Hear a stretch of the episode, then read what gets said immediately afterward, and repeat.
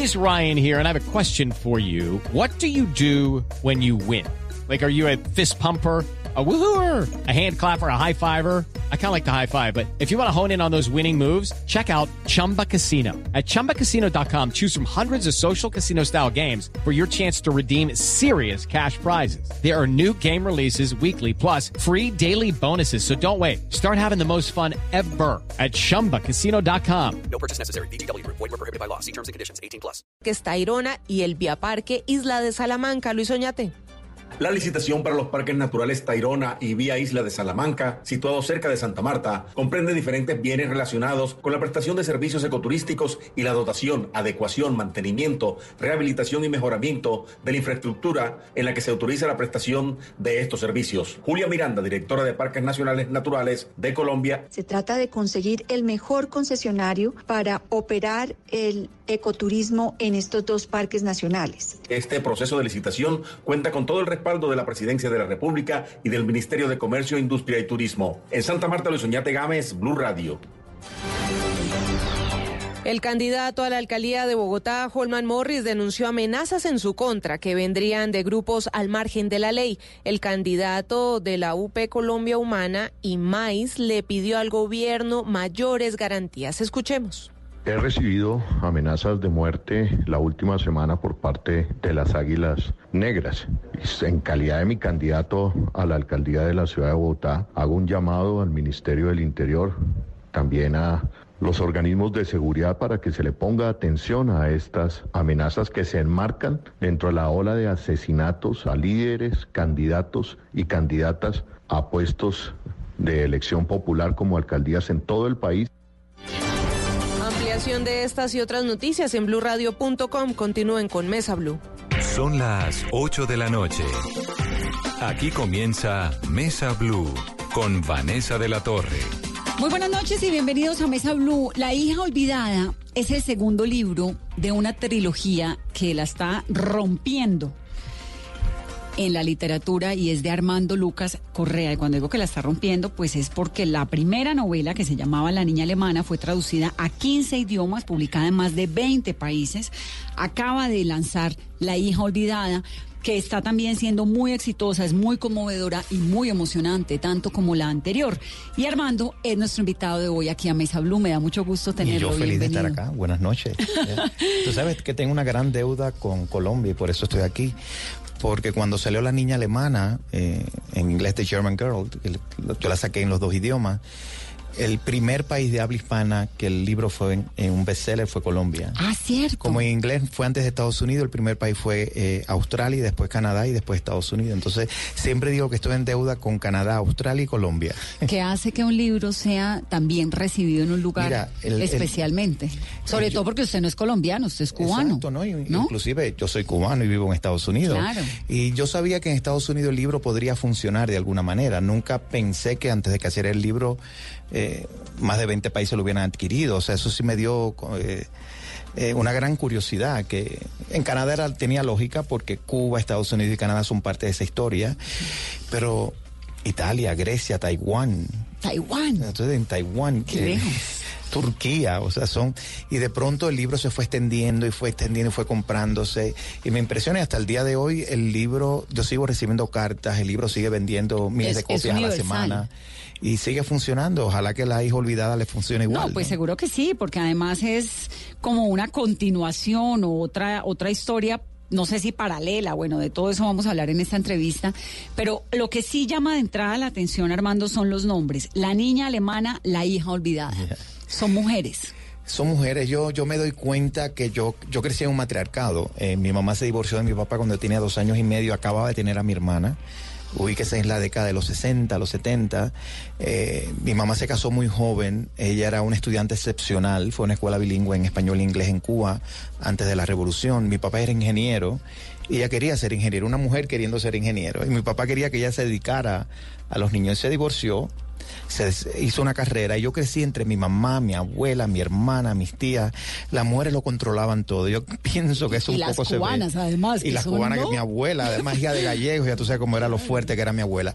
Y además mi, mi primera hija es Gemma, que le dio voz a la niña alemana de alguna manera. Ella creció con el personaje Hannah. Eh, la primera frase de la niña alemana es, voy a cumplir 12 años y decido matar a mis padres. Y yo recuerdo que antes era voy a cumplir 9 años, 10, 11, 12, hasta los 12 que cumplió Emma cuando yo terminé el libro. Así que vivo rodeado de mujeres, tengo un hijo varón también, pero las mujeres son muy poderosas. ¿Usted es judío? Para nada. Eh, todo el mundo me pregunta, y, inclusive... le, eh, le pregunto, pues, porque es que el libro no. cuenta un episodio Claro, sí. vinculado al judaísmo, ¿no? Y eh, la noche antes de venir para, para Colombia, tuve que hacer una presentación a dos horas de, de New York eh, para una comunidad judía, donde había una sobreviviente del San Luis. Y siempre me preguntan que soy judío. O el que San tengo Luis es el judía. barco que llega. Sí, vamos a aclarar, el San Luis es un barco que salió en mayo del 39 huyendo de Alemania nazi con más de 900 refugiados judíos, todos con permiso de desembarque en Cuba. Y Cuba lo rechazó, les pidió 500 dólares extra por pasajeros, era una fortuna en esa época, lo rechazó Estados Unidos y Canadá, los devolvieron a Europa, los aceptó Bélgica, Francia, Holanda e Inglaterra y por supuesto en septiembre, a los pocos meses se creó la Segunda Guerra Mundial y todos terminaron, la mayoría en Auschwitz. Uy. Entonces esa historia yo crecí con ella, ¿Usted pero no soy creció? judío. ¿Pero por qué creció con esa A ver, porque mi historia? abuela, mi abuela es hija de eh, inmigrantes españoles que llegaron a Cuba a principios del siglo XX y cuando el barco llegó el 27 de mayo de- de 1939 ya tenía unos meses de embarazo de mi mamá. Eh, yo crecí en los 60 y los 70, en los 70 y los 80 en Cuba y mi abuela en la cena decía Cuba va a pagar por los próximos 100 años muy caro por lo que le hizo a los refugiados judíos. Entonces una abuela con un niño... ¿Qué fue lo que ese- hicieron?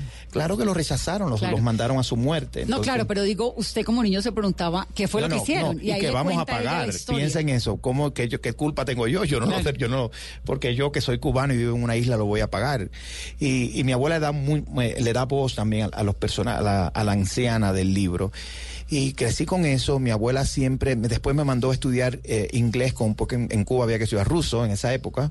Y me mandó a estudiar inglés en una pequeña, con un señor alemán con un acento muy fuerte, lo odiamos, le llamamos el nazi. Y al final me di cuenta que mi abuela estaba odiando a un judío de origen alemán, porque me mandaba con bolsas de comida y simplemente yo no aprendí nada de inglés con ese hombre. Pero mi abuela siempre estuvo muy sensible a eso, porque ella es hija de inmigrante. Eh, Mi, mis bisabuelos eran el clásico eh, gallego con la alpargata, la boina y su bodega. Entonces, que llega a ir a Cuba. que llega a ir a Cuba, se instala en Cuba, mi abuela nace ahí, entonces yo creo que eso le dio muy duro cuando ¿Huyendo de qué? Llegan a Cuba. a ver, ellos, ellos, según ellos, estaban huyendo a la iglesia católica y de la represión de, en- en- y también la pobreza que había en España en esos momentos. Eran clásicos gallegos. Y como los gallegos que iban en- eh, vivían en Cuba, mi mamá se casó con un hijo de gallegos también. Entonces, la fam- eh, esos gallegos como que eran unidos. Sé que yo soy gallego por las dos partes. No tengo nada que ver con los gallegos, pero en la sangre sí. Y, y mi- mis abuelos son por parte materna de Vigo y por parte paterna de Lugo. Entonces, su abuela realmente lo vivió. Ella está parqueada en, en donde, en el malecón cubano. Sí, eso era en y de el pronto malecón, yo no alcanza a ver el barco que ahí, llega. pero eso fue una historia que fue muy, muy escuchada. ¿Muy y salió- sonada? Muy sonada. Claro, hay un barco allí Bueno, imagínense, parqueado. claro, en- imagínense el puerto de La Habana, que está entre el Castillo del Morro, un, un edificio eh, colonial, el muro, y ahí la gente iba a ir, y, y de pronto que llegue un barco como el, el Titanic. Sí. O sea, que, mi abuela sigue recordando que ese fue el barco más grande y lujoso que entró en el puerto de La Habana, y nunca tocó el dock, tú sabes, la- el embarcadero, estoy pensando un poquito en inglés, y el barco se metió en el medio, y ahí iban barquitos pequeños que le gritaban sus apellidos, y, y aquello fue una historia que son, algunos periódicos dijeron que habían desembarcado porque 28 pasajeros les permitieron desembarcar. Claro, eso le iba a preguntar. Entonces, algunos, al- inclusive hubo un pintor muy famoso, Víctor Manuel, que pintó a todos los pasajeros eh, desembarcando. Pero no, eh, Cuba los rechazó, los rechazó Estados Unidos. En ese momento el, el presidente era Roosevelt y, y va- y hasta el día de hoy sigue pagando muy caro lo que hizo. Claro. Y el primer ministro Mackenzie en Canadá también los rechazó. Los condenaron. Bueno, la historia terminó condenando. esa es una historia que, que- que se ha mantenido oculta. Y te digo por qué. Porque es fácil decir que Hitler mató a más de 6 millones de, de judíos. Pero cuando decimos que Cuba, Estados Unidos y Canadá fue parte del holocausto, entonces preferimos olvidarla. Bueno, ¿y cuántos países del mundo les No, no, voltearon el- la cara, El no? mundo entero viró la Mm. cara, los vecinos viraban la cara cuando Sí. se llevaban a sus vecinos, ¿no? Pero fue hasta el año 2008 que Obama, el presidente Obama en Estados Unidos invitó a algunos sobrevivientes, hizo una especie de disculpa en, en el Congreso.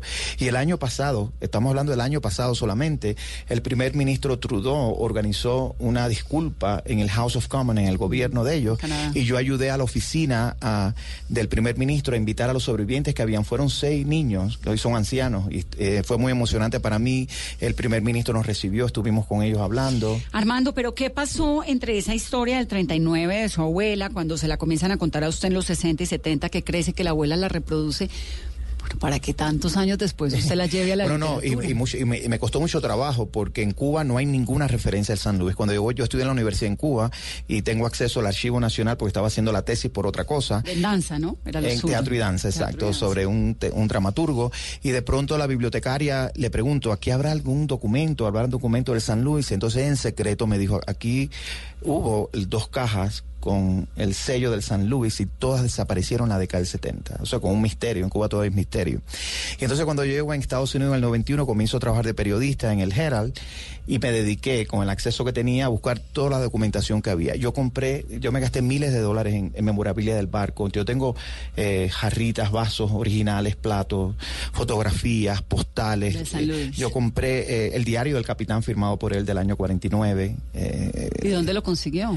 en subastas en Alemania eh, conseguí algunas. eh, siempre, tú sabes, empieza, tú entras en eBay y hay algunas subastas muy especializadas de la Segunda Guerra Mundial que están en Alemania y en Europa y te metes en esa subasta, a veces las ganas, a veces las pierdes. Algunas de esas subastas son un poquito nazis, debo aclararle. Claro. Porque yo, en la- mi obsesión con la niña alemana, yo hablo mucho sobre el cianuro y eh, es una anécdota vinculada al cianuro. Yo me compré la cápsula de bronce de Hamburgo de 1939 con la suástica donde se guardaban las cápsulas de cianuro. Que era lo que tenían guardado casi que como un seguro, Claro. no de vida, pero de muerte, sí, ¿no? in- Inclusive eh, los, eh, los nazis inventaron una fórmula química que tú no te... El cianuro tú te mueres por asfixia, ¿no? Y es desesperante la muerte. Entonces inventaron una fórmula que primero tienes muerte cerebral, entonces ya no sientes nada cuando te, va, cuando te vas a morir. Entonces primero muere el cerebro y después es que te da la Y asfixia. usted compró la cápsula y ¿qué la hizo? Bueno, yo la tengo, es una cápsula de bronce, no compré la, el cianuro, El ¿no? Yo compré donde iba guardada, pero entonces la compro en esta... En de la Segunda Guerra, marcada con Ma- las no, decía Ham- Hamburg, 1939 y una suástica. Claro. Y entonces cuando la compro, eh, eso es un, me di cuenta que era un, era un website nazi. O sea, todo lo que tú puedes comprar es memorabilia nazi, que además es ilegal comprarla en Alemania. Claro. Y entonces cuando ya compro esto, el hombre empieza a mandarme eh, cos- cosas cada vez más locas. El letrero de los, del ciclón con que se mataba en Auschwitz con el gas. Una lata original. Yo, o sea, yo dije, este hombre se ha vuelto loco y me- mi obsesión con mi historia es hasta un límite. Me acuerdo que le contesté, ¿no? Esa cosa que tienen los periodistas, esas obsesiones son muy Es, impresionantes. es- es un poquito de un autismo que tenemos ahí cuando nos da por algo, ¿no? Pero Sí. fíjate que en estos días entrevistamos también a un periodista a propósito de la película de la, Del vuelo 19. Del vuelo 19, el di- del libro que manda Poncetti. Y es igual, es una obsesión que la vida, no sé qué. Y a mí me encanta en este programa porque tiene uno las posibilidades eso, de conocer, de charlar y decir, bueno, por lo menos uno no es el único obsesivo. no estamos solos. Es que nosotros somos, o sea, el periodista, yo tengo varias facetas en, en estos libros, ¿no? Uno, soy escritor desde niño, me encanta escribir y soy antes que escritor lector. Lo otro es que yo estudié teatrología, dramaturgia, entonces yo tengo, tengo un sentido dramatúrgico con el, el pace, el ritmo del Por libro, eso es tan descriptivo todo. Y es muy atmosférico, eso, eso lo tengo, pero al mismo tiempo tengo el periodista, que es la lealtad al detalle y la detalle. precisión, porque por ejemplo en La Niña Alemana es un libro de ficción, pero si en el barco, en la travesía del barco, yo digo que el 14 de mayo llovió, ese día llovió. Si comieron camarones ese día, comieron camarones. Y si él estaba nublado, estaba nublado. O sea, yo tengo una obsesión con el detalle que tal vez para el lector no es importante, pero para mí sí. ¿Y cuánto le costó la cápsula de cianuro? 300 dólares. 300 dólares hace cuánto? Eh, como hace unos si- 10 años. sí. Hace por ahí. ¿Usted ha ido alguna vez a Auschwitz? ¿Alguna Sí, sí, claro. El, el proceso investigativo mío fue un poquito loco, eh, entre mis locuras, porque yo para la niña alemana, si tú llegas a mi casa, es un pequeño museo dedicado a, a- a- El al San Holocausto, Luis. Y al, al San, San Luis, principalmente, ¿no? Y entonces, pero yo no quería... La casa de New York. En mi casa en New York. Sí, yo muchos de esos documentos los, los doné a un pequeño museo del holocausto que hay en La Habana y me quedé con algunas piezas, doné el diario y me puse una subasta a buscar, porque nada más le editó 100 copias, entonces solamente hay 100 copias en el mundo, ¿no? Lo que quede. Y conseguí una, vamos a ver si me llega. Pero bueno, entonces tengo esta obsesión, pero cuando yo terminé, de el libro fue que yo entrevisté a los sobrevivientes del San Luis. Yo no quería hablar con ellos. Eh, antes, y, yo, y después que yo terminé el libro, que ya está en imprenta, ya está editado, ya está traducido, yo visité Auschwitz, yo fui a Berlín y caminaba del punto A a punto B a ver si eso era real lo que yo había puesto cuando Lío y, y Hannah corrían en aquel Berlín del 39. Yo visité la casa que yo recreé para Leo y vi la dirección. O sea, yo, yo hice todo este recorrido después que terminé el libro. Con, con La hija olvidada fue diferente. Y te voy a decir por qué. Yo estudié todo, pero yo necesitaba ir a Orador sur Glen. Y Orador sur Glen, eh, como hablamos del Luis, pero no de esta anécdota. O sea, como la niña alemana tiene una historia de la cual tendemos a ol- olvidar porque implicó a otros países más que Alemania. En La hija olvidada yo toco un elemento, no es que sea solamente sobre eso, pero toco un elemento de Orador sur Glen, que es una pequeña aldea en el sur de Francia. Que se desapareció. Sí, que un día llegaron los alemanes eh, a, a ese pueblo. Ellos no habían visto alemanes, ya Francia estaba ocupada, pero esto es un pequeño pueblo.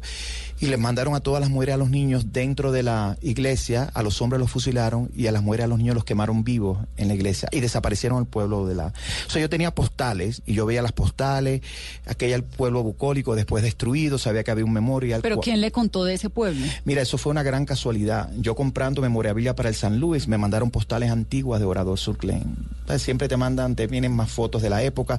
Pues yo en una época estaba buscando eh, masacres del 40. Esas son las locuras que uno tiene, ¿no? Entonces, entre esas me mandan la postal de Orador y empecé a investigar ahí. Pero yo todavía estaba con la niña alemana.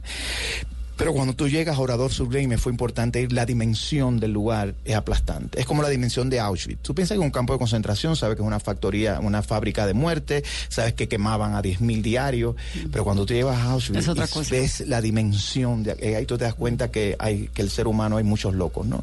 Y en Orador sur Glen es igual, no solamente es la iglesia, la plaza, el restaurante y el hotel, que es lo que tú tienes memoria, o, o el paso del tranvía. Es un pueblo, yo no sé cómo compararlo aquí en Bogotá, pero Un caserío. es, es una es enorme o sea son calles y calles y casas quemadas y edificios quemados Ah, es más que un quemados. pueblo, Es más que un caserío. pueblo, es más que un caserío es un, es Claro, un- es una- suburbio. es un suburbio exactamente y entonces cuando tú ves la dimensión es aplastante y por qué de esa historia no hablamos porque los dirigieron los nazis los SS en específico ayudados por los gendarmes franceses o sea la- los franceses ayudaron a eso todavía hay uno vivo que participó en eso Y entonces llegaste al pueblo, Mira, llegué al De- a pueblo. la historia del pueblo. Pero acuérdate que ya yo tengo adelantado todo. Yo esto lo hago para mi salud mental. ¿cuánto tiempo? Eh, yo- a mí la, la niña alemana yo no puedo ni contar porque yo tengo un capítulo que escribí en el año 97, por ejemplo, ¿no? Pero eh, yo voy escribiendo capítulos, eso es como un rompecabezas que vas trabajando. Después cuando yo firmo con Simon Schuster, que es mi editorial en Estados Unidos, yo pido dos años para terminar el libro. Eso es la ley que yo tengo, ¿no? Porque yo no soy un escritor a tiempo completo. Y tenía muchos capítulos, pero necesito mi tiempo para ver cuál voz va a ser, si va a ser en primera persona, qué estilo voy a usar. Ya después, ¿qué pasa? Yo tengo muchos capítulos de La hija olvidada paralelo escribiendo también. Entonces, ¿qué pasa? Al entrar a Orador sur Glen le doy un matiz diferente. O cuando ya entrevisto a la sobreviviente que fue abandonada en un bosque, entonces ahí la incluyo, también tengo el clima. Entonces yo diría que me, me tomó como unos cinco años, La hija olvidada. Cuando firmo igual, ya son dos años trabajando. Entonces ahora estoy en los dos años que le queda al- al- la tercera parte de esta trilogía. A mí no me gusta llamar la trilogía, pero los, tú sabes, los editores les encanta el marketing. Claro. Y venderla, pero son tres libros independientes que los une es el holocausto. Es lo Claro, que puede leerse los unos sin necesidad de haberse leído anterior. Hablaba de agobio mental y esa fue la razón por la que se fue de Cuba y no un tema económico. Bueno, el, el, a ver, no hay nada más claustrofóbico que vivir en una isla rodeado de agua, en el comunismo, Sí. donde, acuérdense que eh, yo crezco en un lugar donde eh, los religiosos van presos, entonces para ir a una iglesia te pueden votar de la universidad. ¿Y usted iba a la iglesia? En, en mis ¿O padres eran, buscaba, fueran intentaba? católicos, yo no, yo no, o sea, yo crecí, eh, nosotros estamos dañados, mi generación completamente está dañada. Eh, por supuesto que yo creo en Dios, eh, y, y, y para mí Dios es una presencia, es difícil de definir. Pero ¿de dónde sacaba- sacó esa Yo- fe es mi en abuela, en- esa es mi ah, abuela. por ejemplo, mi abuela abuela. tenía, que yo pensé que un día nos íbamos a morir incendiados en la casa.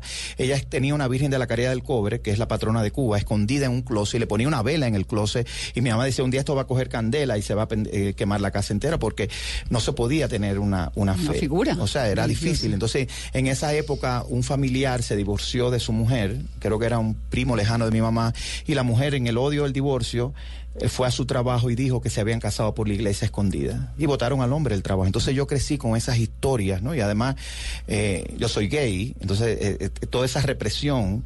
Y, No, pues y claro. hay nada más mojigato que una revolución, yo siempre digo eso. Y, y entonces para mí, eh, yo ten- mi generación eh, tiene, eh, le llamamos que teníamos el síndrome de Marco Polo, todos queríamos irnos.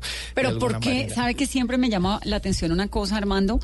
¿Por qué se quería ir de Cuba si no conocía nada distinto a Cuba? Porque no había televisión, todo era controlado por el Estado, porque a usted le tocó el comunismo de verdad. No, no, horrible y más. Y el periodo- el el periodo especial algo, alcanzó yo a de estar. pronto me graduó de, de- de crítico de teatro, trabajo en una revista de teatro y me acuerdo que en una portada decidimos poner a una bailarina, era un grupo de danza abierta y al- alguien idiota del Ministerio de Cultura se lo quiero decir que había una referencia religiosa en, encima, en, en esa portada y nos censuraron la revista.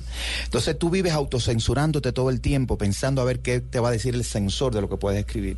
Y yo escribía. Entonces, además, el miedo que lo que escriba te lo lea alguien, ¿tú sabes? Entonces, eh, para mí era, era un agobio, o sea, un agobio. Pero ¿cuál cuál era el, el ideal? ¿Irse a dónde? ¿Irse a, ir a qué? Si no Bueno, había nada. mira, yo te digo una- no había la punto de comparación, ¿o sí había? ¿Ya le Bueno, llegaban mí, vientos de digo, libertad? Para mí New York era como el sueño. Yo siempre soñé. No sé ¿Quién si le por- hablaba de New York? Bueno, por las películas, me imagino, por los libros que lees. Tú sabes, de pronto te puedes leer eh, cualquiera. Te, te puedes leer y tienes una.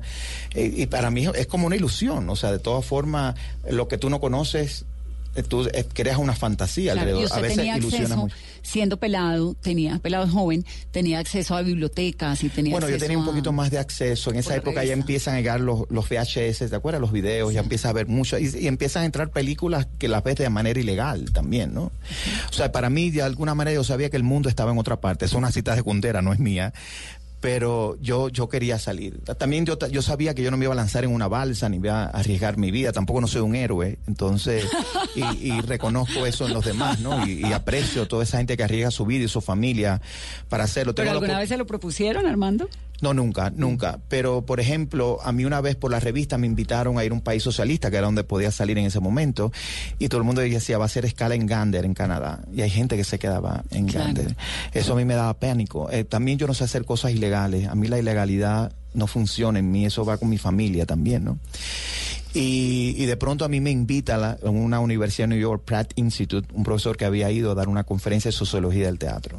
Y esa fue mi oportunidad. Ahí ya, sin decírselo a- ni a mi pareja, ni a mi madre, ni a mi abuela, a nadie, porque tú le tienes miedo a tu mente, tú tienes miedo de que de pronto en sueño hable. Claro, es que uno no se lo alcanza a imaginar, nadie- porque cuando uno ha, crecido en la democracia se Mira, lo imagina distinto. Claro, yo todo. crecí donde los teléfonos estaban tomados. O sea, mi mamá, por ejemplo. El vecino era un no, espía. imagínate, yo me quedo ya, me, me quedo en Nueva York, me da un trabajo de reportero en el Herald en Miami. Pero un momento, ¿se queda en Nueva York en qué? O sea, usted va al en, curso En el octubre del 91. y se queda, no Sí, se devuelve. sí, nosotros la- ahora tenemos un gran privilegio, que eso es desde el gobierno de Kennedy. Los cubanos cuando se quedan, entran legalmente a Estados Unidos, tienen derecho a la residencia al año y un día. Esa ley inclusive está vigente hoy. No aplica a los balseros. O sea, si yo soy, si yo me voy en una balsa, eh, eso es una ley que acaba de que quitó Obama. mojados. Pies secos, pies mojados. Si me sacan del agua, me devuelven. Me devuelven. Si toqué tierra, me dejaban. Pero esa, esa ley también se quedó. Pero inclusive si tú eres cubano y tienes una visa por X razones, muchos artistas que van, se quedan, tienen derecho a un año y un día a tener la residencia. Si cruzas la frontera ya no tienes tantos derechos. Tienes que apelar a un asilo político. Pero bueno, tengo ese privilegio, ese es el Acta 66 se llama.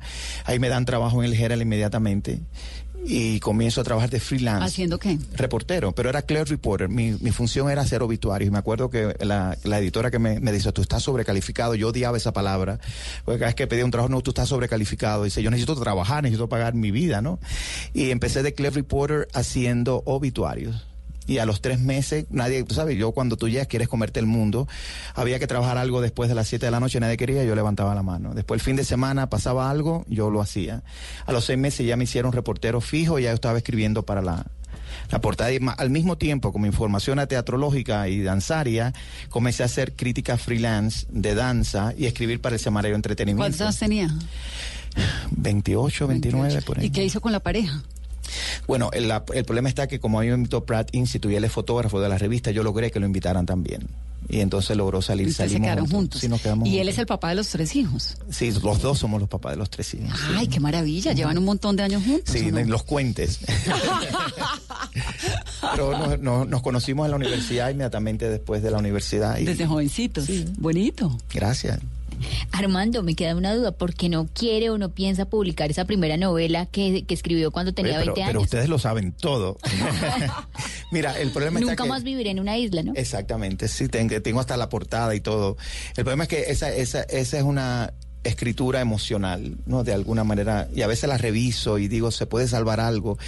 Y, y- y- nosotros decimos que es una especie de paja mental, es una frase que usan mucho los cubanos, que, que cuando eh, que refleja todo lo que has leído, porque al final uno es lo que lee, como uno es lo que come, uno también es lo que lee. Y de algún, yo la veo muy pretenciosa, yo siento ese libro muy pretencioso Esa novela. esa novela. Y al mismo tiempo me gusta porque es todo en Cuba. Yo no tengo ningún libro dedicado solo a Cuba. O sea, yo tengo En Busca de Emma, que es como yo tuve a mi hija en Estados Unidos, una especie de memoir. Después tengo La Niña Alemana, que aunque hay un capítulo en Cuba, el centro no es Cuba. Y La Hija Olvidada menciona a Cuba una vez, Una vez, ni sí. pasa. En el tercero voy a regresar a Cuba. Y después hay un libro que ya está escrito que todo es en Nueva York.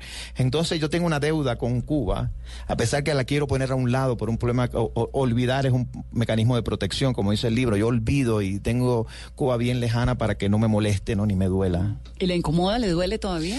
Eh, yo escribí un artículo eh, que, que se llama un- Soy un mal cubano, me acuerdo, porque yo no podía entrar a Cuba porque soy periodista, me negaban la visa todo el tiempo y, y se me quitó ya la, la ansiedad de tener que regresar. ¿no? Mi familia al final pudo salir, está en, en Miami la mayoría. Pero en el 2016, cuando ya yo- mi libro estaba en, en edición, eh, con la eh, Obama abre las relaciones diplomáticas con Cuba y Estados Unidos. Diciembre Y a 14. Publisher Weekly, que es una publicación muy importante en Estados Unidos del mundo del libro, decide crear la primera delegación de editores y publishers de Estados Unidos a Cuba. Todos americanos, ¿no? ¿Qué pasa? Yo soy editor de la revista People y la publisher también, pero yo les dije a todos, es muy bonito, me encantaría ir, pero yo soy cubano. O sea, hay una diferencia en este grupo. Uno, aunque yo sea ciudadano americano, Cuba me exige sacar un pasaporte cubano y necesito un permiso de desembarque como los pasajeros del San Luis.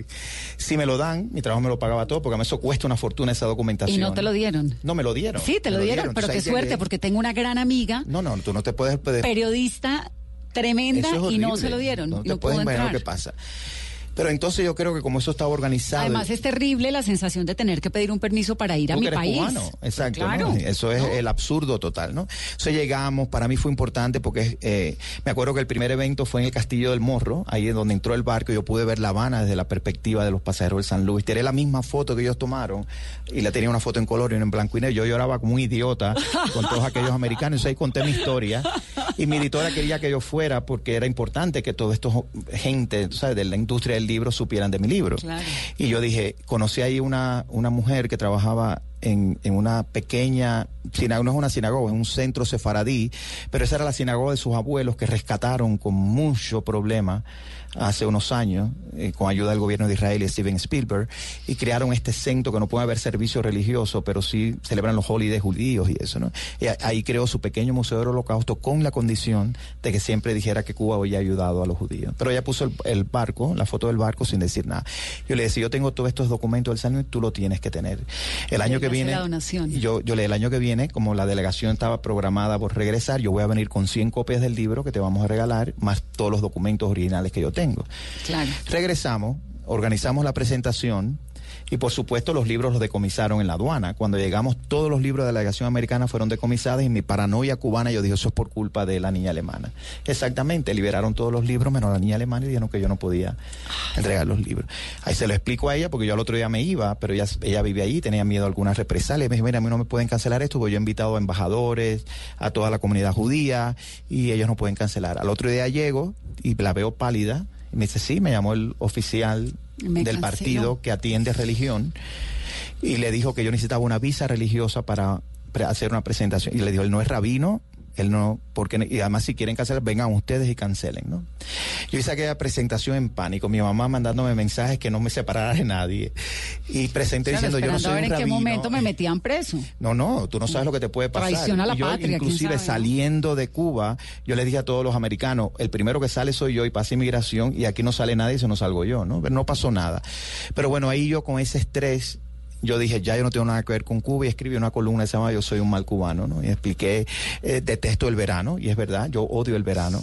Eh, Usted es y- un New Yorker, es que los y no, no, y son además después que, tú vives, después que tú vives en Cuba con el calor, tú piensas que el calor es parte de la revolución, ¿no? Y yo odiaba la música cubana, detestaba la música cubana, pero además qué cosa es comida cubana. Si yo crecí con lata de carne rusa y lo que aparecía era coles rumana, o sea, yo no tengo la cultura. Yo descubrí el sándwich cubano en Miami. El- Entonces, el- para mí la identidad eres tú. Y la, la eh, ropa vieja. Eso no existe en Cuba, o sea, yo en- de- jamás en mi vida Jamás, escuché eso. No lo vio. Sabe que ahorita que lo oigo, me, me- lo estoy, estoy recordando a Padura un montón. Exacto, ¿no? Porque no, Padura sí. en El hombre que amaba a los perros y bueno, en todos sus libros cuenta. Es el de Trotsky, ¿no? Sí, es el de Trotsky. Ese, ese yo creo que Es es el mejor libro de él. Y yo, entonces, Yo también para- creo que es el mejor de Sí. él. Y es ese periodo del cual usted me está Exacto, hablando, sí, más o menos. paralelo. ¿no? Y entonces yo escribí esta columna diciendo esto, que no quiero regresar, que mis libros no tienen que ver con eso, que yo no voy a hacer ninguna literatura eh, dedicada a un gueto, a una sola, y, y mi, mi- mi literatura es más universal.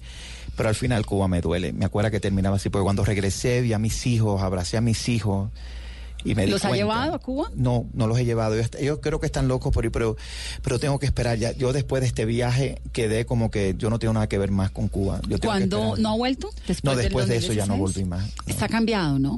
Está muy Siempre- cambiado. mira, siempre va cambiando. Yo, yo soy una persona positiva, a diferencia de muchos de los exiliados cubanos. Yo pienso, yo siempre pienso que mañana va a ser mejor y tengo esperanza. Pues eh, hay una apertura distinta, pero digamos Pero de tiene... todas formas, eso sigue siendo un país Sí, comunista, sigue habiendo total, gente la presa la represión cantidad de artistas que yo conozco que los siguen deteniendo y los desaparecen y nadie te da una explicación. Sí, la O sea, ahora mismo hay la madre de un artista que nosotros conocemos que no sabe, se lo llevaron un día, no sabe dónde está. O sea, tú no tienes ni dónde preguntar a dónde tienen a tu hijo. O sea, eso, es desapa- eso es No, desaparecido. no, y es, y es ¿no? represivo, no puedes grabar nada en la calle, no, tú eres eh, periodista, no puedes hablar es- tan fácil con la gente. Eh, es- eh, es algo agónico y yo sé que agónico. Cuba fue una ilusión principalmente para América Latina cuando en los 60 y muchos escritores e intelectuales se apropiaron eh, pero señores no hay nada más mojigato represivo que una revolución eh, se los digo no saben lo que es vivir en eso Y es una dictadura. y miren lo que está pasando en Venezuela o sea Venezuela es el ejemplo y, y de alguna manera eso me duele porque No, no, de hay es una visión. Eh, ¿Y a sus hijos cómo les ha explicado toda su historia? Eh, mi- mi- nuestra vida es un libro abierto y por ejemplo mi, eh, hay, hay familias que prefieren no decir que cómo se crearon los hijos. En mi mis niños saben desde antes de leer que ellos se crearon con una donante de óvulos, una madre subrogación, ellos saben toda la historia. ¿Vientre alquilado? El, Pues sí, es- a mí ese término no me gusta mucho porque, pero sí, es, ¿O, o cuál es? De, es discúlpame madre, se llama madre de no subrogación, es. surrogate mother. No, pero vientre alquilado eso se usa mucho en España, pero yo no alquilé un vientre en realidad. O sea, eh, puedes llamarlo así, pero las madres de subrogación son madres que tienen que tener un hijo por ley en, en Estados Unidos en California, que es donde lo hizo, tiene que ser madre. O sea, no puede ser cualquier mujer.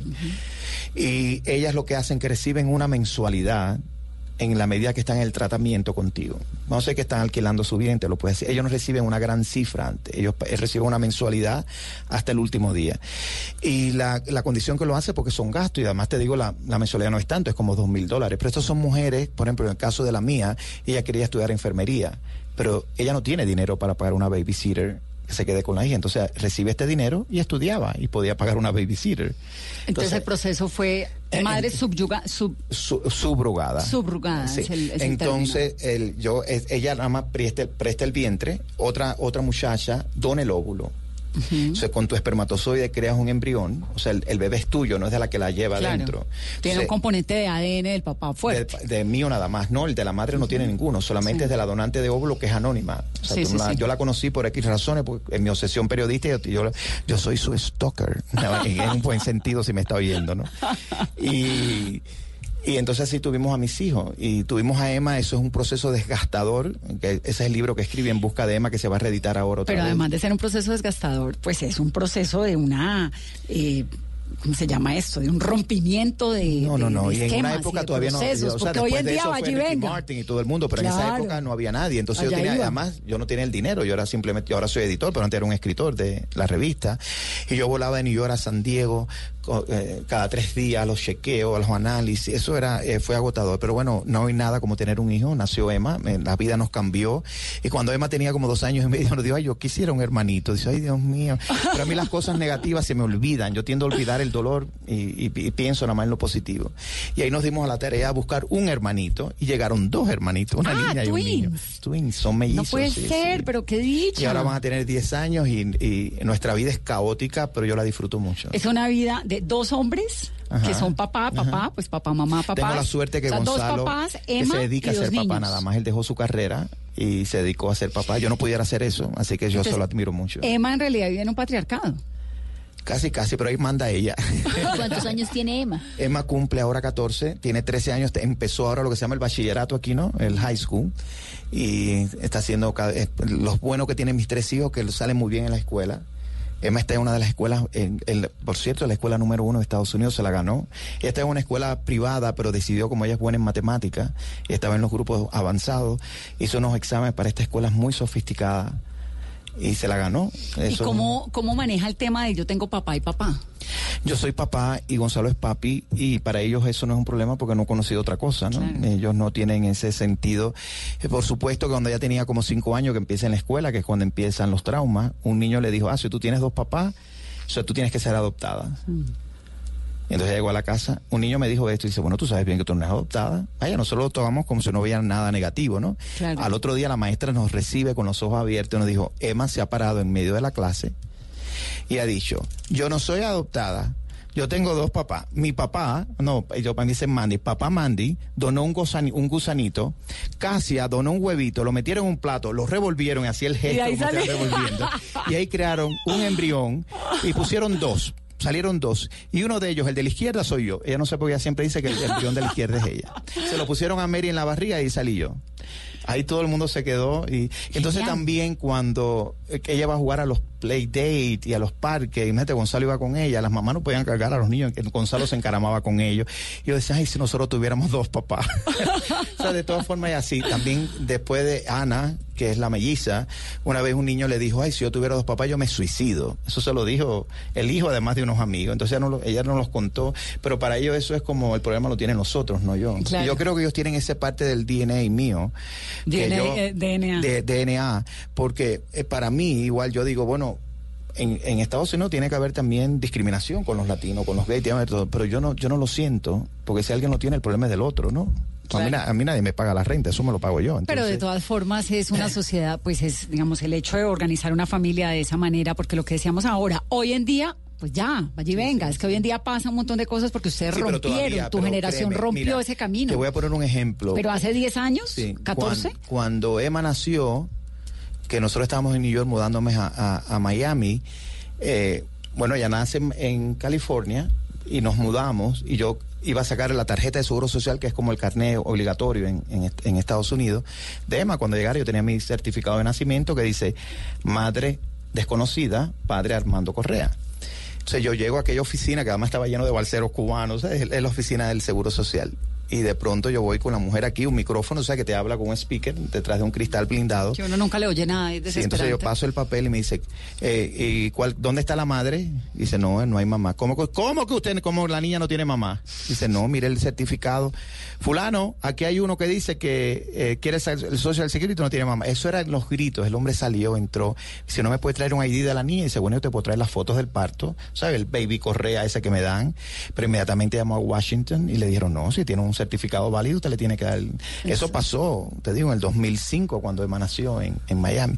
Ahí yo tuve la experiencia ya. Cuando nacieron los twins, yo saqué el, el Social Security. Ya sabía cómo era en- la en- cosa. no, en, al- en San Diego, California, que son un poquito más avanzados que Miami.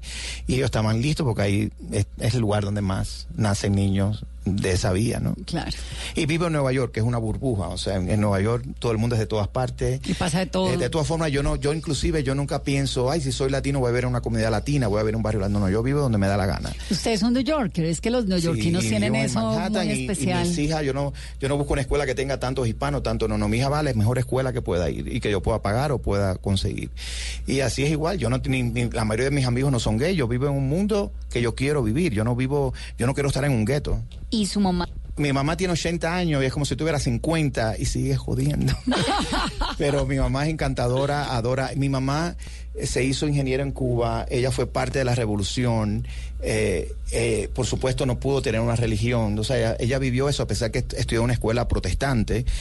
Y cuando llegó a Miami, con, mi mamá llegó como con 60 años, ella se ha vuelto budista, yoga, participa en cosas metafísicas, entonces ella un poco da esa espiritualidad que a nosotros nos falta a todos los niños, porque y mis hijos la adoran. Es la abuela alcahueta. Es la ¿Y vive en abuela de vacaciones. Vive en Miami, mi hermana Miami. vive en Miami, mi sobrino también.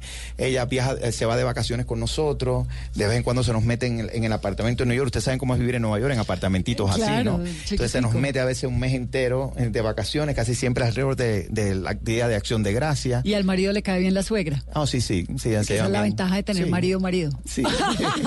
yo creo que yo creo que se llevan bien, sí. Pero a veces mi mamá es demasiado, es muy fuerte, mi mamá es activa. pero es que las Con mujeres 80 cubanas, años sigue además. manejando, viaja el mundo entero y trabaja como dos o tres días a la semana porque ella es contadora, entonces lleva todavía, le encanta llevar las finanzas Y de estas una- cubanas son bullosas Sí, y sí, fuertes sí. y son unas matronas. Hay solamente una cosa que no me está gustando, Armando. ¿Cómo así que no le gusta el son cubano? A ver, mira, te voy a decir la verdad. Después que llegué a, Estados Unidos, empecé a descubrir la cultura cubana. O sea, descubrí a Celia Cruz, descubrí a Benny Moré, descubrí la música cubana y empecé a quererla un poco, no voy a decir. Pero yo crecí oyendo música americana de una manera ilegal en Cuba. Y soy esa generación de los 80 que escuchaba todo de Estados Unidos, ¿no? Pero por supuesto que ya lo aprendí. Me encantan los frijoles negros. Ya aprendí un poquito más de a disfrutar mis hijos. Le encanta a uno los frijoles negros y a Ana le gustan los frijoles colombianos, los colorados, los rojos. Y, y, en mi, y a Emma le encanta el sándwich cubano. Lo descubrió ahora en el verano. Que en- ese sí yo creo que no tiene nada de cubano. Uno nunca ve en Cuba un sándwich no. cubano por ningún lado. Eso no existe, No, eso no. es un invento de Miami. Eso es invento de los exiliados cubanos en Miami. Sí, eso sí. Pues Armando, el libro nuevo se llama La hija olvidada, está verdaderamente muy interesante, muy lindo. Aquí lo espero para el lanzamiento del próximo. Eh, eh, eh, ¿Eso es Colombia, ya ustedes saben que es el primer lugar.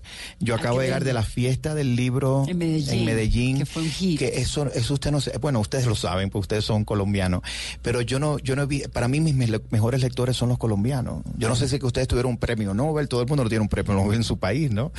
Pero es una pasión y a pesar que es un país relativamente pequeño como Estados Unidos, eh, el movimiento y el amor por los libros a mí me impresiona. Y la gente lee mucho más de lo que el colombiano cree. Mira, eh, por cierto, los lo colombianos no. Mm. saben, los, los escritores colombianos no lo saben, porque conocí varios escritores, no, no quiero decir los nombres, no, no estoy hablando negativo, pero estaba en una cena y me decía, no, la gente no lee, Sí los leen. colombianos no leen. Y yo decía, bueno, yo no sé qué tú estás hablando, y, y la industria del libro está mejor que nunca, no solamente en Colombia, en el mundo entero la industria del libro es fuerte. Tal vez no esperes, eh, la gente pensó que con el ebook, con el libro electrónico, el, el- el libro físico iba a desaparecer.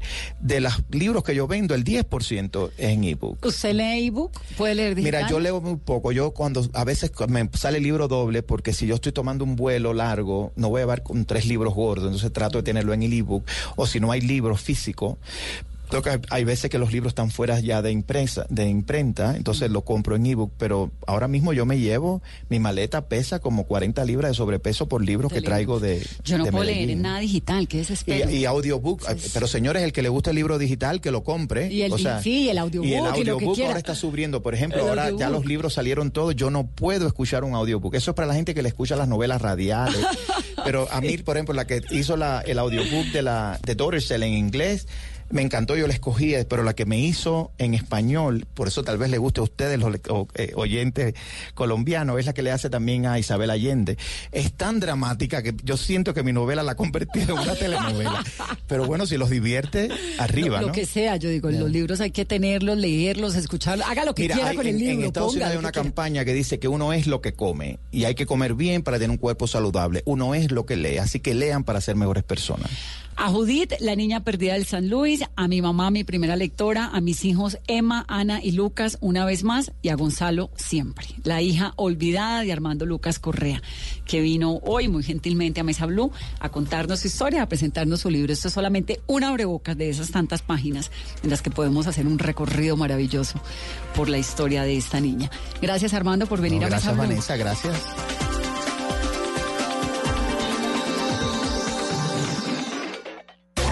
¿Quieres tener un matrimonio de ensueño? ¿Vivir una experiencia en el camino de los enamorados? ¿Mostrar las últimas tendencias de moda en pasarelas y showrooms en un lugar que lo tiene todo con más de 90 mil visitantes diarios? Haz que tu marca sea parte de Bogotá de Boda. Llámanos al 318-354-4043 o ingresa a bogotadeboda.com. Atrévete a dar el paso. Invita a Caracol Televisión y Blue Radio. Este fin de semana, el amor. Señoras y señores, tiene la pelota Valentín, ingresó en el área, tiró. Uy, lo votó Valentín. Parece que está enamorado. Ay, el amor. El amor. Ahí va tomando la pelota, juega el balón sobre la derecha, juega la bola, la toma, la acaricia, la abraza, la besa, la quiere para toda la vida. El amor. Al centro, pelota que toma elevación, pero se levanta muy bien el arquero González y conquista la pelota en las alturas. La baja, la lleva sobre su pecho, le da calor, pero... Y la amistad. Sí, Javier, aquí los jugadores ya están calentando y pues eh, los veo, la verdad, muy amistosos. Se están mirando. Les brilla los ojos incluso. El amor y la amistad se toman el fútbol. Este sábado, desde las 4 y 30 de la tarde, Medellín Millonarios. Y el domingo, desde las 4 y 30, Cúcuta Cali. Amor y amistad en Blue Radio, la nueva alternativa. En este mes del amor y la amistad, en Bla Bla Blue, vamos a echarle cabeza al corazón. lo que diga el corazón. Del 16 al 19 de septiembre a las 10 de la noche en Bla Bla Blue, especial de amor y amistad con expertos que nos explicarán lo que ocurre en nuestra cabeza cuando se estremece el corazón. Que estoy enamorado. Lunes 16, sexo. Martes 17, infidelidad. Miércoles 18, la tusa. Y jueves 19, el amor después del amor. Porque las cosas de la cabeza hay que pensarlas con el corazón y las del corazón con la cabeza. Especial de amor y amistad en Bla Bla Blue. Conversaciones para gente despierta. De lunes a jueves desde las 10 de la noche por Blue Radio y bluradio.com. La nueva alternativa. Mujer de 24 años no se enamora de un señor de 95. De hecho, Siempre se ha dicho que el amor no tiene, edad? ni nada. Sin embargo, seguramente en este fallo, Jorge Alfredo, hay que mirarlo. Puede haber algún tipo de indicios que llevó a la Corte a interpretar que en este caso había una serie de pues actuaciones que no eran solamente relacionadas con el amor, sino con una especie de compromiso de otra índole que puede ser desde el punto de vista material. ¿Cómo estás, mi vida? Ey, Amparito, feliz cumpleaños, madre. Ay, mi amor, Mericé, Mericé, cántame pues. Amparo tiene sus años y lo único que importa es que va a gastarse el sueldo en las velas de la torta. Yo sería capaz de pagar si me tocara un tal de vera y a ti, Anita Clemen, quito un rato. Es más, apuesto el barojor, también pagaría ese show. Pues, pues hasta así.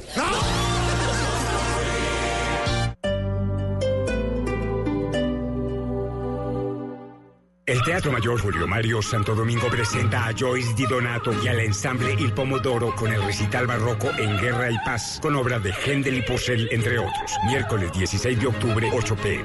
Compre ya sus entradas a través de primera fila o en taquillas del teatro. Apoya a Bancolombia y Caracol Televisión. Invita a Blue Radio y Alcaldía de Bogotá. Más información www.teatromayor.org. Código PULEP EII 686.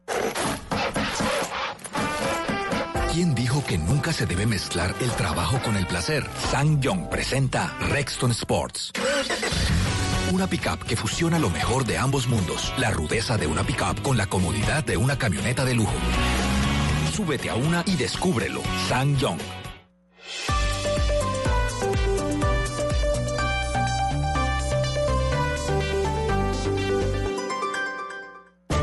Tenemos un reto, algo que nos impulsa, eso que nos hace levantar de la cama todos los días, un sueño que nos lleva al límite y nada más importa. No importa el dolor, ni la frustración, no importa el tiempo. Un reto que es a la vez nuestro combustible y nuestra obsesión. Porque nada se consigue de la noche a la mañana. Este es mi reto. ¿Cuál es el tuyo?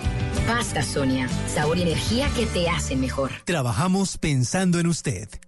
Estás escuchando Blue Radio, un país lleno de positivismo, un país que dice siempre se puede. Banco Popular. Para ti, que siempre has compartido tus mejores recetas en familia, horneando y sazonando con amor incondicional cada momento, tenemos una tarjeta de crédito con asistencia de chef para tus eventos. Solicita tu tarjeta de crédito Diamante Banco Popular para pensionados en nuestras oficinas y disfruta beneficios exclusivos, diseñados para una generación que lo merece todo. Banco Popular. Somos Grupo Aval. Vigilado Superintendencia Financiera de Colombia.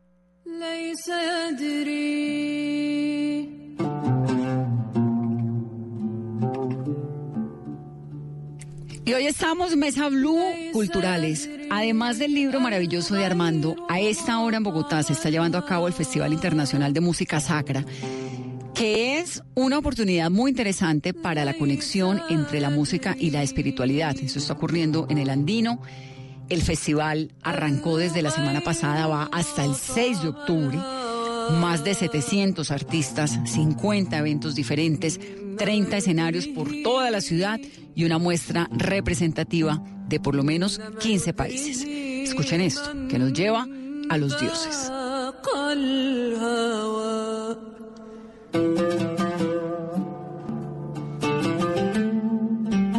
Justamente escuchando esta música saludamos a Mariana Piotrowska, directora del Festival Internacional de Música Sacra de Bogotá, que se está desarrollando en su octava versión. Mariana, buenas noches y bienvenida a Mesa Blue. Buenas noches a ti y a todos los oyentes que nos están acompañando hoy. Bueno, todos los bogotanos van a tener hasta el próximo 6 de octubre más de 50 eventos en 30 escenarios en la capital del país para disfrutar de la música sacra. Pero Mariana, ¿qué es la música sacra? Bueno, la música sacra es la música fundamental de cada que se interpreta en cada culto, ¿no? Y nosotros presentamos música sacra, músicas sagradas, espirituales, religiosas, meditativas, contemplativas, de todas las religiones y de las diferentes tradiciones culturales. Entonces tenemos también una, una selección de músicas espirituales de tribus indígenas de Asia, de África y de América Latina. Y esta música que nosotros presentamos en el festival, música sacra, es música de diferentes estilos y de diferentes épocas. Entonces aquí presentamos desde la música gregoriana, del barroco, del renacimiento, música clásica, hasta música contemporánea también. Entonces es demasiada diversidad dentro de nuestra programación y esto lo hacemos a través de coros, orquestas, ensambles, solistas que vienen, son 720 artistas de 15 países y se presentan aquí por toda la ciudad en 30 escenarios, iglesias, teatros, colegios, universidades, eh, centros comerciales. Por ejemplo, el concierto de hoy ha sido con la banda filarmónica de músicas ancestrales, mm, con arreglos para música sinfónica. El concierto de mañana es eh, el coro filarmónico con un concierto sobre eh, música latinoamericana eh, que se llama música coral espiritual ancestral latinoamericana de varios compositores. Entonces tenemos desde Cuba, de Colombia, Venezuela, Perú y de diferentes lugares. El 21 de septiembre, el sábado, vamos a tener dos conciertos muy lindos. Uno es con la Filarmónica Juvenil de Bogotá. Ellos van a presentar música sacra católica y luterana y esto va a ser Cristo Rey a las 3 de la tarde. Y a las 6 de la tarde en el Fabio Lozano vamos a tener concierto de cantos sufíes del norte árabe con Waipo Hanson, que es una cantante siria que también toca el laúd. Y bueno, el domingo con la Capela Catedralis Bogotensis, que es un, coro de la Catedral Prima de Colombia, dirigido por Vincent Heiser, que es el organista de la Catedral de Bogotá y aparte director de este coro. Tendremos música para órgano y voces de, de compositores como Duruflé, Bird y entre otros. Esa es la programación de esta semana. Todos los conciertos son gratuitos. Y más información sobre las próximas dos semanas, pues la pueden encontrar en la página web que es www.festivalmusicasacra.org y eh, de los conciertos que van hasta el 6 de octubre. Mariana, y este, este año el tema central es la gratitud, la música como ofrenda. ¿Cómo definen ustedes cuál va a ser el tema de, de cada festival? Pues mira, a comparación de, o a diferencia de muchos festivales en el mundo, nosotros no tenemos una temática eh, musical específica o que dediquemos el festival a un compositor en especial, sino dedicamos el festival a un valor, es nuestro tema central, un valor de, que, consideramos que son valores que necesita un país como Colombia. Entonces, hemos tenido reconciliación, paz, perdón, misericordia, fraternidad, armonía y este año gratitud. Entonces, como bien lo dices, la idea es que la música se convierta en ofrenda. Dentro de la música que tenemos muchos momentos eh, en la que se utiliza para hacer ofrenda.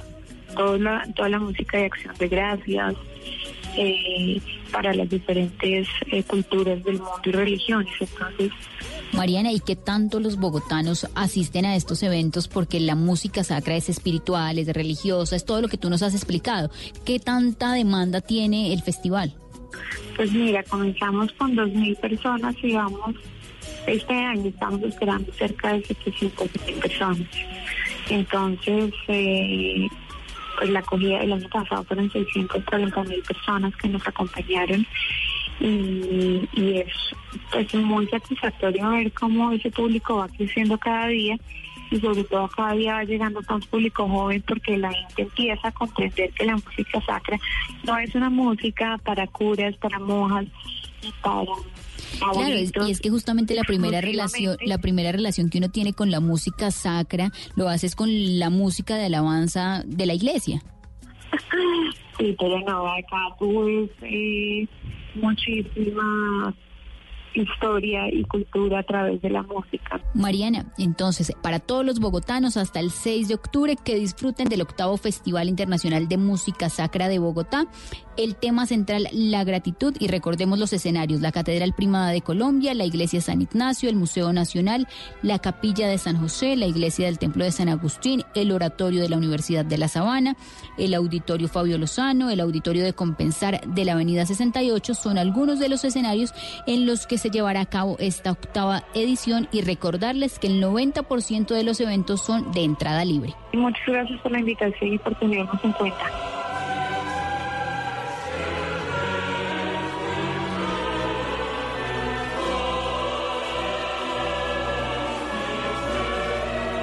Divino, Carolina, ¿no? No, la música y la historia de Armando.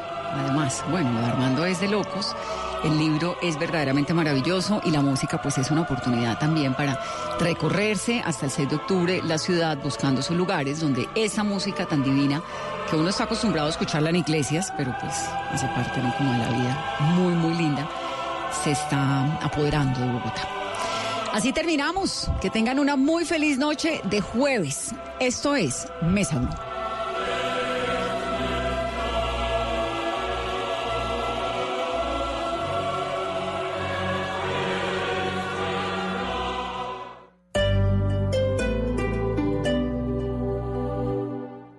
Teatro Mayor Julio Mario Santo Domingo presenta a Joyce Di Donato y al ensamble Il Pomodoro con el recital barroco en Guerra y Paz con obras de Händel y Purcell, entre otros. Miércoles 16 de octubre, 8 pm. Compre ya sus entradas a través de primera fila o en taquillas del teatro. Apoya a Bancolombia y Caracol Televisión. Invita a Blue Radio y Alcaldía de Bogotá. Más información www.teatromayor.org. Código PULEP E EII 686.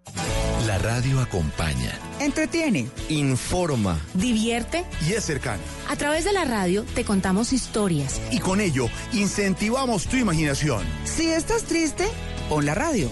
Si estás alegre, pon la radio. Si te sientes solo, pon la radio. Si quieres saberlo todo, pon la radio. Porque la radio siempre estará ahí, a tu lado. Para acompañarte, informarte, entretenerte. La radio es tu cómplice. Numeral Pon la Radio. Pon Blue Radio.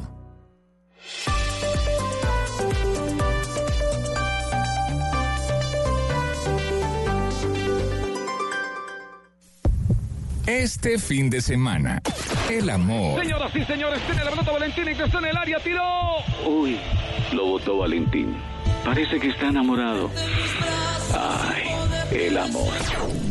El amor. Ahí va tomando la pelota, juega el balón sobre la derecha, juega la bola, la toma, la acaricia, la abraza, la besa, la quiere para toda la vida. El amor. Va al centro, pelota que toma elevación, pero se levanta muy bien el arquero González y conquista la pelota en las alturas. La baja, la lleva sobre su pecho, le da calor, pero la amistad. Sí, Javier, aquí los jugadores ya están calentando y pues eh, los veo, la verdad, muy amistosos. Se están mirando.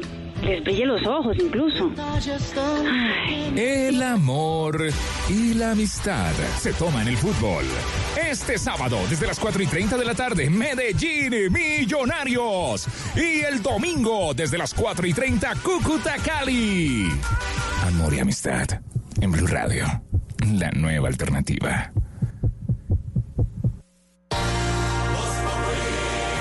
Mujer de 24 años no se enamora de un señor de 95. ¿Quién ha dicho que no puede ser? Siempre se ha dicho que el amor no tiene, edad? ni nada. Sin embargo, seguramente en este fallo, Jorge Alfredo, hay que mirarlo. Puede haber algún tipo de indicios que llevó a la Corte a interpretar que en este caso había una serie de pues actuaciones que no eran solamente relacionadas con el amor, sino con una especie de compromiso de otra índole que puede ser desde el punto de vista material.